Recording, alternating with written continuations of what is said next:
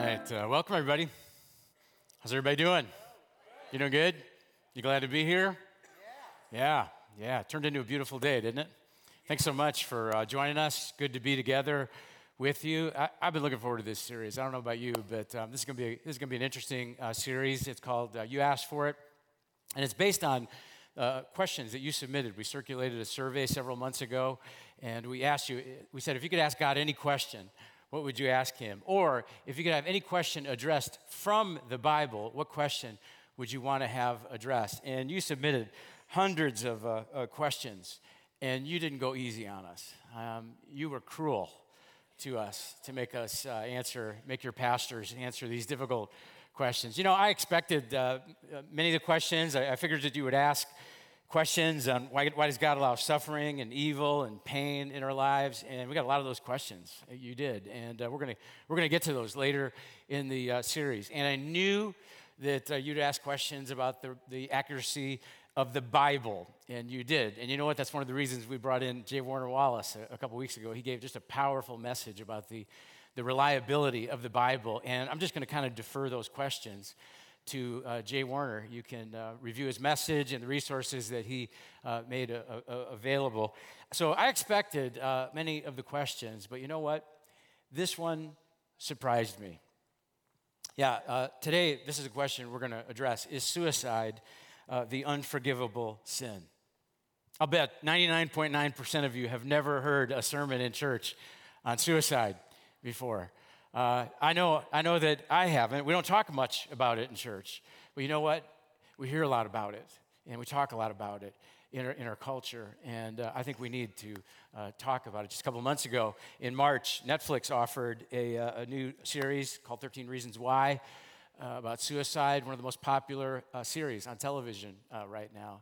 And then in April, it was all over the news. Former NFL football player Aaron Hernandez ended his life in, in prison. And more recently, uh, lead singer for Soundgarden, Chris Cornell, shocked everyone. After a concert, he went to his hotel room and he took his, his life. Suicide gets a lot of attention in, in, our, in our culture, but not so much in church. And that's why we have questions about it. But I think another reason that we have a lot of questions about it is I think many of us have been touched personally by this subject. Many years ago, uh, Marnie and I moved down to Kentucky. I began a youth ministry. I started working as a youth minister at a church. We didn't know anybody.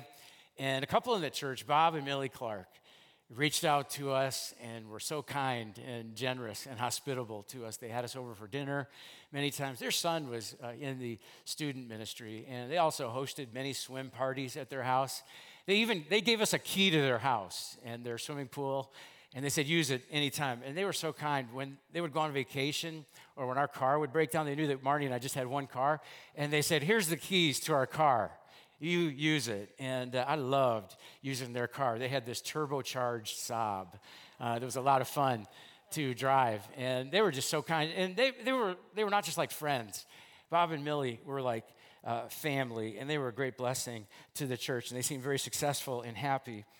But late one evening, uh, in the summer, I think it was 1995, uh, late on a, on, a, on a Saturday night, I got a shocking phone call from the funeral director who called to inform me that Bob Clark uh, ended his life uh, that evening. And nobody saw this coming. Nobody was prepared for this. Nobody uh, knew how to respond to it, especially me. And our senior minister was on vacation on the uh, East Coast. And so I went over to their house late that evening just to be there for Millie and her son. And I quickly realized I was in way over my head.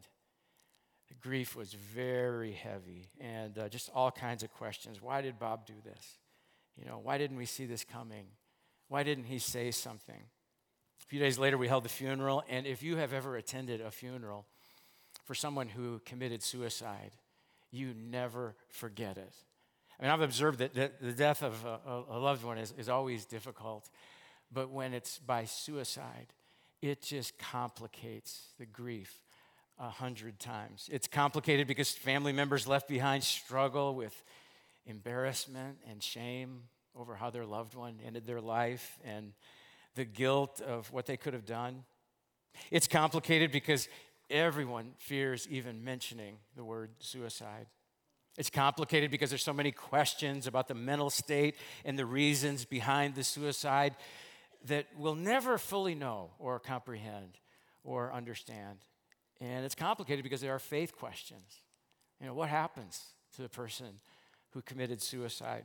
My guess is uh, that everyone here has been affected directly or indirectly by, by suicide. Well, here, here are some facts that we cannot ignore. Every 12 minutes in our country, somebody commits suicide. In a recent 15 year period, the annual suicide rate, this surprised me, increased 24% in our country. In a 10 year period, among people aged 35 to 64, the number of suicides increased by nearly 30%. The biggest increase was by men in their 50s. Suicide jumped by nearly 50%. Suicide is on the rise. Do you know that in America, uh, more people now die by suicide than automobile accidents? It's astounding, isn't it? Suicide is all around us. Many of us, I think, felt shocked and stunned a few years ago when we learned about the suicide of Robin Williams, such a great talent who made us laugh. But it was a great reminder, wasn't it, about the, the burdens and pains and hurts that you never know sometimes people carry. Suicide is all around us. It happens to the famous and the unknown, it happens to the rich and the poor. It even happens to people who sit in church every weekend. And yet we seldom talk about it. And I'll tell you something else that we seldom talk about. I'll bet if there was a way of knowing how many people in this room have entertained, even briefly, thoughts of ending our life, how many of us? I bet that number would be staggering. This may surprise you that some of the greatest individuals in the Bible had suicidal thoughts. For example, in 1 Kings chapter 19, we find Elijah, the great prophet of God, battling depression. He got so down. Look at what it says in verse 45. He came to a broom brush, sat down under it, and prayed that he might die. I've had enough, Lord, he said. Take my life. That's Elijah. But he wasn't the only one. Moses had moments like that. Jonah had moments like that. They asked God to, to, to take their lives too. In fact, we find seven instances recorded in the Bible of people committing suicide. Here's a list. I'm not going to go over each one of these. Judas is, is probably the most well known. So, suicide is not a new problem, but it's on the rise. Why? Why do so many uh, people take their own life? Some of you are wondering, why did my loved one end their life? Some people uh, take their lives and, and, see it as a release from pain. They live in physical pain every day. And the inability to cope with injury, illness, or disease. Or it might be emotional pain, the, the rejection of somebody that they love. But almost always, suicide happens as a result of a deep depression that sits, sets in on someone. Now, all of us, you know, we, we get depressed, we get down, we get the blues. But suicidal depression is much different. People feel hopeless and helpless, believing that things will never get better. And sometimes mental illness can be a factor. And sometimes alcohol or drugs can be a factor that creates just a lethal combination. And yet the Bible says this in Psalm 46, verse 1 God is our refuge and strength. Look at this, an ever present help in trouble. And so, God's not just our strength in the past, God's not just our strength in the future. God is our present strength right now in this moment. But so often, the person contemplating suicide cannot see it at, at this time. They cannot believe that, that there is hope, that God would help them in their trouble. So, is suicide the unforgivable sin? And let's be honest, there's probably a question behind that question, and it's this one is, is my loved one in hell because he or she committed suicide? You know, many of us seem to have tucked way in the back of our, of our minds um, this idea that suicide is the, is the unforgivable sin. Maybe, maybe it's because of our religious upbringing, or maybe you've just always thought that way. But did you know that out of the seven suicides in the Bible, recorded in the Bible, not one of them not one has a comment made about it after the suicide. Nothing is said about the eternal destination of the person, not even about uh, Judas. So let's deal with this question in two steps. Is number one, is suicide a sin? And then is it unforgivable? Now, I don't want to minimize this because my understanding of Scripture is that suicide is a very serious sin. First of all, it violates the seventh commandment that says, You shall not kill, you shall not take an innocent life. And then, second, Scripture teaches that our body belongs to God. Look at what the Apostle Paul says about this. He says, You're not your own. You were bought at a price. Therefore, honor God with your bodies. In other words, if you follow uh, Jesus, your body does not belong to you, it belongs to God. He paid for it. Jesus paid for it on the cross. And then, third, I think suicide is a sin because you start playing God. Scripture teaches that God gives the gift of life and He determines the number of our days. And so by taking my own life, I'm playing God. And I violate really the first commandment that says, You shall have no other gods before me. Clearly, suicide is a sin. And like all sin, it breaks God's heart. But is it the unforgivable sin? You know, this idea that suicide is the unforgivable sin really, really grew out of the teaching of a theologian named Augustine many, many centuries ago. And then later on, a Catholic priest and theologian named Thomas Aquinas reinforced this teaching. Aquinas said that confession of sin must be made before you depart from this world. And so he thought of suicide as the most fatal of all sins because the victim cannot repent or confess it. I've even heard of churches who will not allow a funeral ceremony in their facility for a person who committed suicide. And years ago, when people would, would uh, you know, bury, uh, they would have uh, cemeteries around their, their, their, their church. There were churches that would not allow someone to be buried on their property who committed suicide. Not only do I find that incredibly damaging, that does not reflect the heart of God. I believe that you have never committed any sin, and your loved ones who have accepted the grace of Jesus Christ have never committed a sin that God cannot forgive. Let's take a look here at, at some teaching that the Apostle Paul gives us in Ephesians 2. It's really important that we begin to uh, look at this concept of grace through the eyes of, of God. Paul says, it, it is by grace that you've been saved through faith. And this is not from yourselves, it's the gift of God, not by works, so that no one can boast. And so clearly, you're saved, we're saved by grace, not works. We're saved by grace, not works. Now, I want to stop here for a moment because I really think that many of us don't understand, don't really understand this concept of, of grace and what it's all about. Let me uh, let me show you a diagram. Let's say this line right here uh, represents the line of salvation, and you become a, you make a decision to become a follower of Jesus, and you, you start following Jesus. You get baptized, and you're growing in your relationship with God. You know, you're praying, you're going to church, you're in a small group, and everything's going great in your life, and and you can really see God's hand in your life. It's an exciting time. God does amazing things, but then you have your first major sin yeah, that old habit. You fall back into that old habit and you're back down here. And you feel really bad. You feel really guilty. Maybe you t- maybe even talk to somebody about it. Maybe you talk to a pastor and you confess it uh, to God. And then you know you're then you're back up here and you're back on track and you're you're you're on the right path again. You're getting closer uh, to God. And then you go on spring break.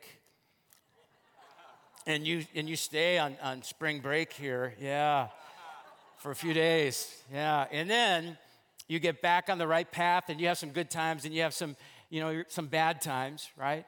And this is how we view, this is how we tend to view grace. This is how we tend to view salvation. It's interesting to me when I went through the cards and all the questions, the hundreds of questions that you submitted, how many of them um, uh, indicated that you follow Jesus and you're afraid that you have uh, dropped below the line. And I think the reason for this is because this is not grace. This is works, okay?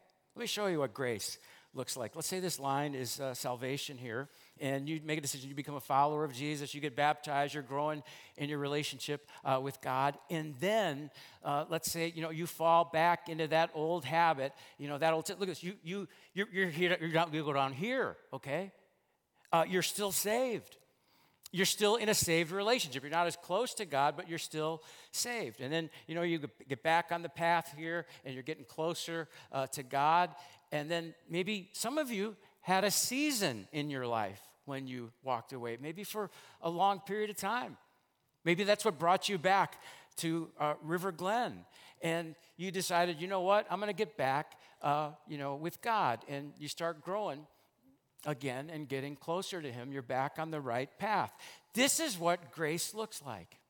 And the only time, okay, I'm going to give you my opinion on this, and there are people in this church that would have another opinion. This is, this is just my opinion. The only time you go beneath the line here, can go beneath the line, is if you make a conscious decision to reject God and never come back uh, to Him. I had a professor who said if you've ever worried that you've fallen below the line, then you haven't. Because the mere fact that you're worried about it shows that you have a heart that wants to be right with God and you're above the line. Listen, this, this, is grace. We're saved by grace, not works. And this is what grace looks like. And for a follower of Jesus who's received that grace, even though they get confused and commit the sin of suicide, I don't know how you could say they've committed an unforgivable sin. It'd be the same as if a person, think about this, it'd be the same as if a person committed a sin and then died in a car accident before they had the opportunity to ask for forgiveness. We're not saved because we ask forgiveness for every sin that we commit. We're saved because we put our faith in Jesus. We're saved by grace. I want you to look at this scripture uh, uh, from, the, from the book of Titus. And uh, I want you to see this. And I want you to say this out loud with me together on the count of three. Ready? One, two, three. But when the kindness and love of God our Savior appeared, He saved us, not because of righteous things we had done, but because of His mercy. We're not saved because of the righteous things that we've done. We're not saved because we have it all together. We're saved because of God's mercy. We're saved because of what Jesus did for us on the cross. Romans chapter 8, verse 1 says, There's now no condemnation for those in Christ Jesus. Yeah, but what about those who commit suicide? There is no condemnation for those in Christ Jesus because we're not saved by our faithfulness, we're saved by God's faithfulness. Now, suicide is never God's will for someone's life because God values life. But the Bible is very clear about those who go to heaven. It's those who have placed their faith in Jesus Christ because Jesus has died for all your sins, even if your last act was a sin. Suicide is a serious sin, but because of the cross and the empty tomb for a believer, it is not unforgivable. So, how do we respond? How do we respond to all of this today?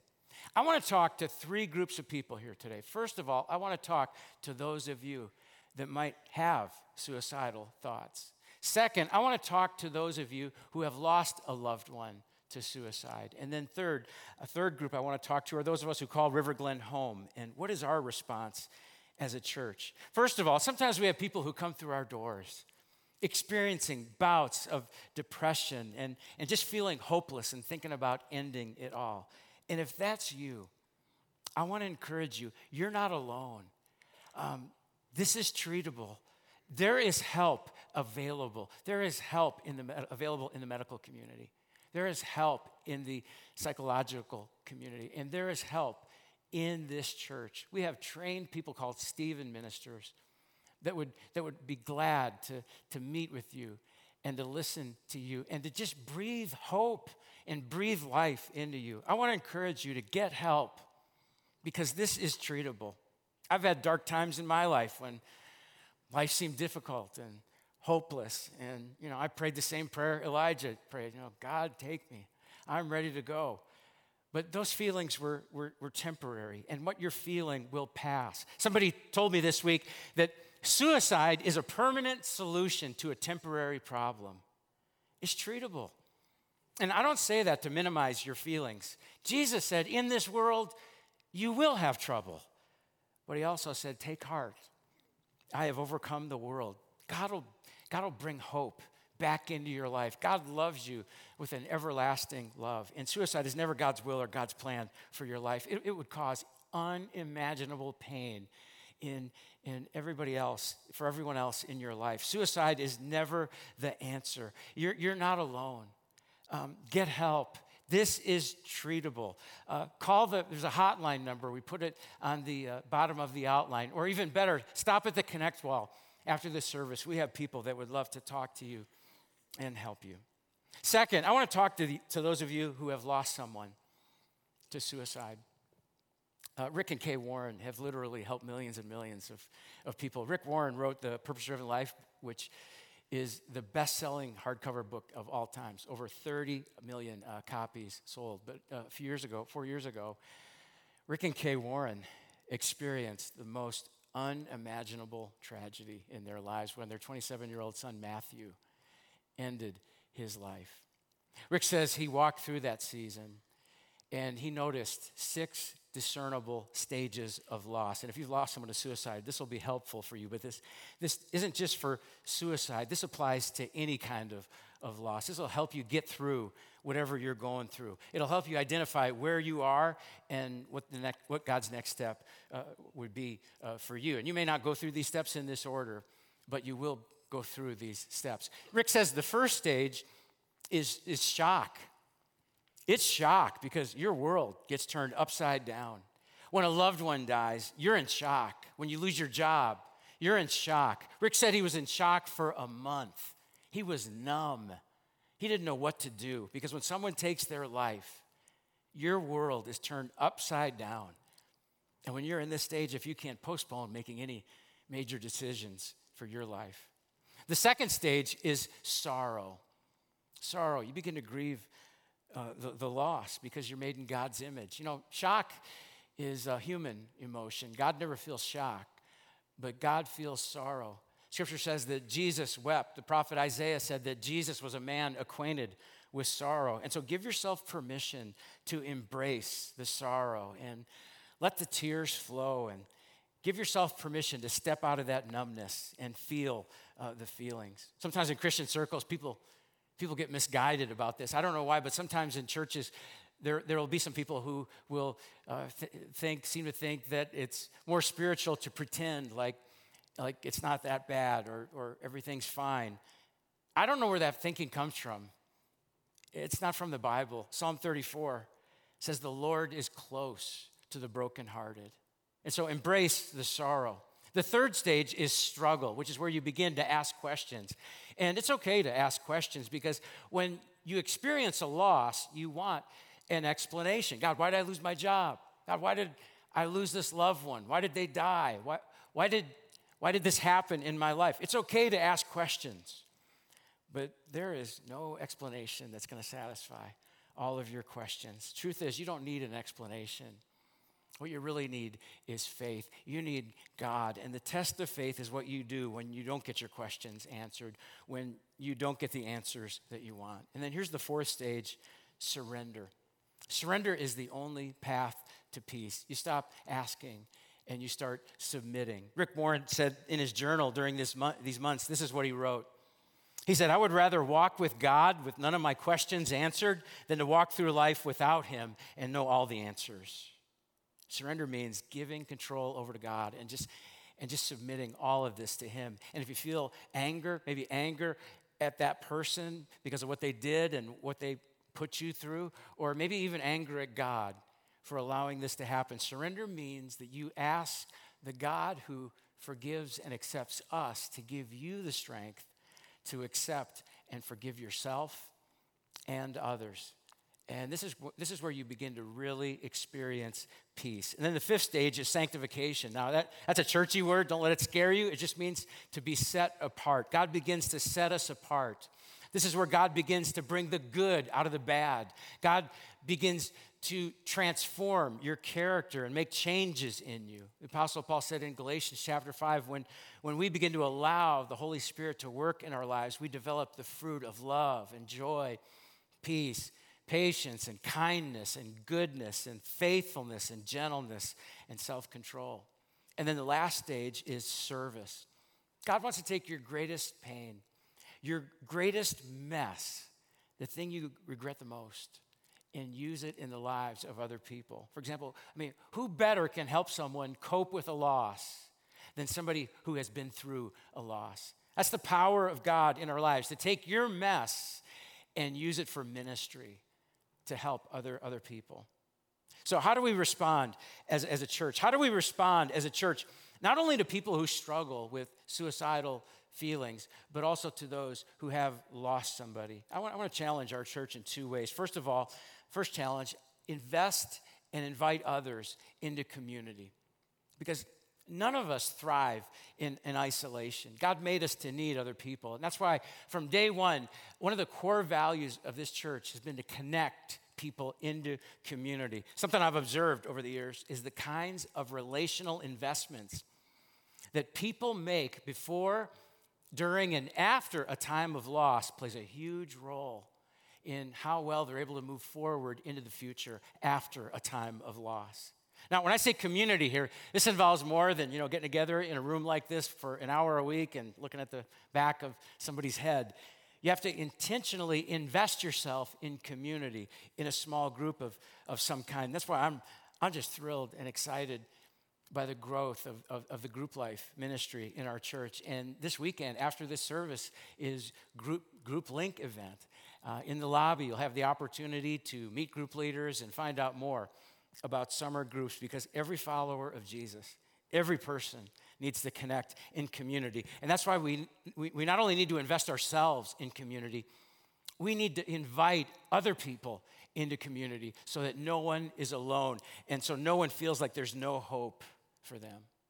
The Golden Gate Bridge is the number two most popular destination in our world where people go to commit suicide.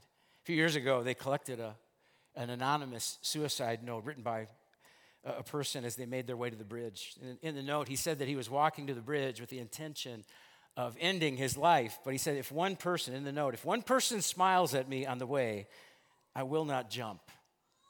But he jumped. So many people need someone that they can turn to. So many people, I mean, just feeling down and, and, and depressed, and they need somebody to invest in them and invite them into a community. And let me say, as a church community, we need to look out for each other. We need to have our antenna up for anybody exhibiting signs of hopelessness or, or depression. And when people talk about suicide, take it seriously. That's a sign they want help. Um, if, if a person is contemplating suicide, don't worry about breaking a confidence. Call 911, you know, get professional help. Stay with them until help arrives and tell them and show them that, that you love them and God loves them. One more challenge to our church. Our world has so much pain and heartbreak. We have the privilege to be a hospital of, of hope. We've been entrusted with this message of hope, and, and that hope is Jesus Christ. And so we must never stop offering forgiveness and grace and healing and freedom and new beginnings for people who need to know that God gave his one and only Son. Let's put our arms around each other and say, I love you, and God loves you, and God and I are going to help you through this. You know what's the most repeated promise in Scripture? The number one promise in the Bible is this God says, I am with you. I am with you. God promises that over and over. When Jesus was born, he was called Emmanuel, which means God uh, with us. Uh, the Holy Spirit that God gives us in the original language, the word uh, to describe the Holy Spirit is paraclete. Para meaning the one who comes alongside. If you're an attorney, you know what a paralegal is somebody that comes alongside and helps you. If, if you're crazy enough to jump out of an airplane, um, you know what a parachute is. Uh, it comes alongside you in that, in, in that moment to help you. Uh, Derek Redmond was a, was a British Olympian who ran the 400 meter. He was a favorite to win the gold medal in the uh, 1992 Olympics in Barcelona, but uh, he pulled a hamstring and he just watched his dream come crashing to an end as all the other runners uh, came by him. But he kept going, and, and then out of the stands, somebody came down. You know who that is? That's his dad you know, alongside him. Security tried to get him away, but his dad was there, puts his arm around him and holds him up, and together they finished the race. You have a heavenly father like this who wants to walk with you, he wants to run with you. Uh, he'll never leave you alone. He will carry you, and uh, he is gonna he is gonna stick with you all the way to the finish. And today you can take his hand. You have a God today who can save you and rescue you. Today you can say yes to God's love. It gives you the power to overcome. You can turn and go in a new direction and invite Jesus Christ to be your leader and, and forgiver. Maybe, maybe you want to do that right now. In the next few quiet moments, just say, Jesus, that, that's what I want. I want to take your hand. I want uh, your payment on the cross to be effective in, in my life, to, to pay for my sins, to set me free. And then your first step as a follower of Jesus is to express your faith in baptism, to identify with uh, the death, burial, and resur- res- resurrection of Jesus. We got our, we got our baptistry filled up and, and ready to go. We got a, we got a bunch of people that we're going to baptize after the service tonight, and uh, you're welcome to hang out and, and, and watch the baptisms. And we got some banana splits to, to celebrate. And you know what? It's not too late. If you want to jump in, We've got everything you need. Just go to the table in the lobby, the baptism table against the connect wall, and we would love to have the opportunity to baptize you tonight. And today, as we prepare to share communion, maybe you just want to say thank you to our Heavenly Father who is, is, is with us. And you want, to, you want to thank God for the Holy Spirit who's alongside you. And thank God for the bread and the cup of communion that remind us how God entered our pain, entered our world, so that we would never have to be alone. If you're new here today and, and this communion experience is, is new uh, for you, in just a few moments uh, after the song, I, I want you to know trays are going to come down your row. And if you'd like to participate and remember the body and blood of Jesus, just take the double cup. And after you take a moment to reflect on it, when you're ready, you can just go ahead and eat the bread and drink the, the juice. But if that's not comfortable for you, don't feel like you have to participate. I hope that you will reflect on what you heard today and know that we have a place for you at this table, at this communion table, when you decide to turn in His direction. Let me pray for us, and then after this song about our message of hope, we're going to share communion together. Let's pray. God, in the midst of our questions and confusion about this subject, I want to thank you that you are the solid rock on which we can stand. I thank you for being the giver of hope. I thank you for being the forgiver of sins and the author of love. And I pray that you would rescue anyone in this room right now who doesn't think there is hope for them and that they would look to you. Thank you for being a God who desires to run with us and carry us. May your Holy Spirit be a great comforter to those who have lost someone and continue the grieving process and the healing process. God, help us as a church to really be the church in our various arenas of life, and that we would provide an open and caring atmosphere of love to those around us. That we would be alert to any danger signs to people who are giving up hope and need to know that you're there and, and you care and you're a specialist in rescuing people who turn and cry out to you. God, may this church always remember the urgency of our mission to share hope and to be a hospital of hope. The hope that only Jesus Christ can give. And it's in his name we pray. Amen.